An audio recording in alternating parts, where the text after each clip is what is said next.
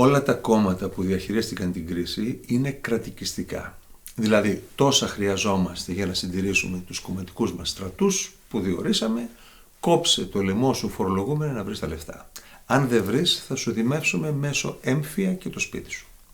Βεβαίως ευθύνη έχουν και οι εταίροι, οι οποίοι έκαναν τα στραβά μάτια στην μη εφαρμογή των μεταρρυθμίσεων και βολεύτηκαν με τα ισοδύναμα φορομπηχτικά μέτρα Βενιζέλου και Σαμαρά.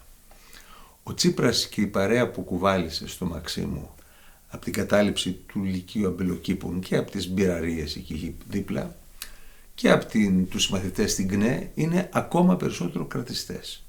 Για να συντηρηθεί όμως το πελατειακό λησβερίσι χρειάζονται περισσότεροι φόροι.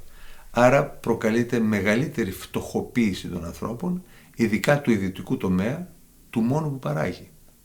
Το τέλος αυτής της ιστορίας είναι η Βενεζουέλα που τόσο θαυμάζει ο καταληψίας του ηλικίου Μπελοκήπων.